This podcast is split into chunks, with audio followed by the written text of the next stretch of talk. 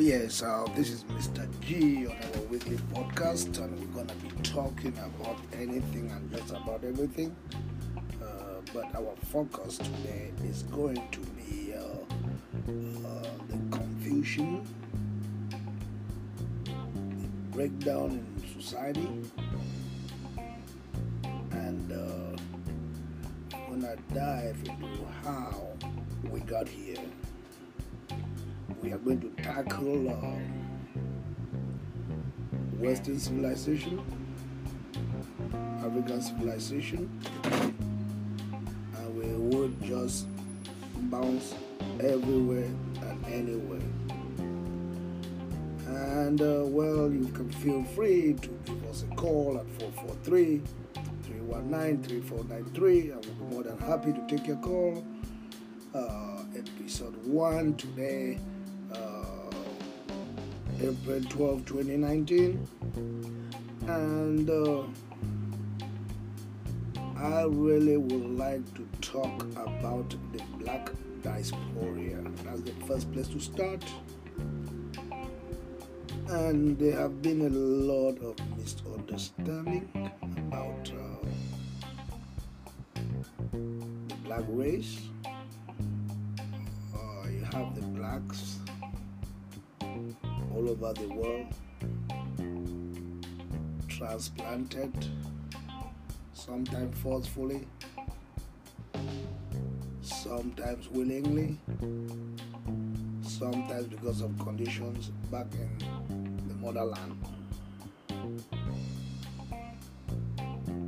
The black community, especially the black community in the United States, happens to be the richest, or I would say control the largest amount of wealth among uh, the black population. But however, 95% of them seem so disconnected with the continent they don't see other blacks as if they are connected or related.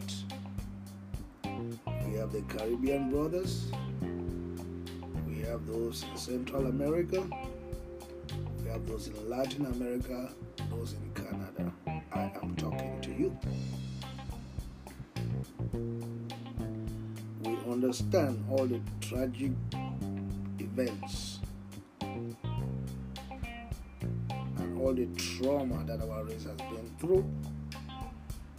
And that gives us no excuse to bury our head in the sand and forget it did not happen. We need to move beyond that and build a solid foundation from which we can move forward. There are so many um, theories out there. I don't know which one to believe or which is real or which is not real. You you have some school of thought saying blacks were here before the Spaniards came. You have some school of thought who says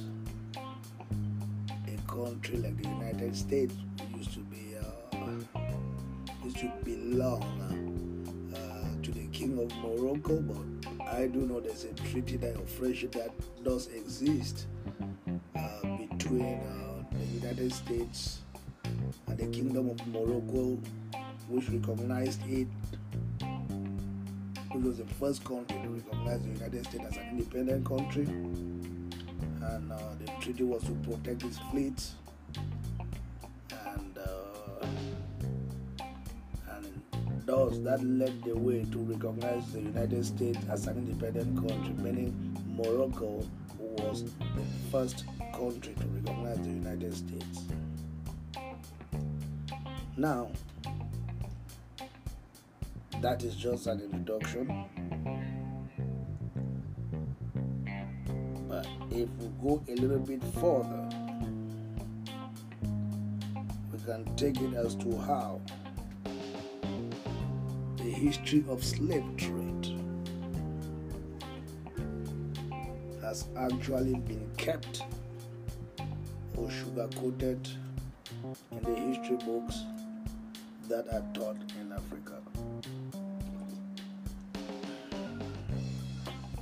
I do not believe or expect that somebody will enslave you, torture you, murder you, and tell you your true history. We're gonna take a break right now. I'll be right back.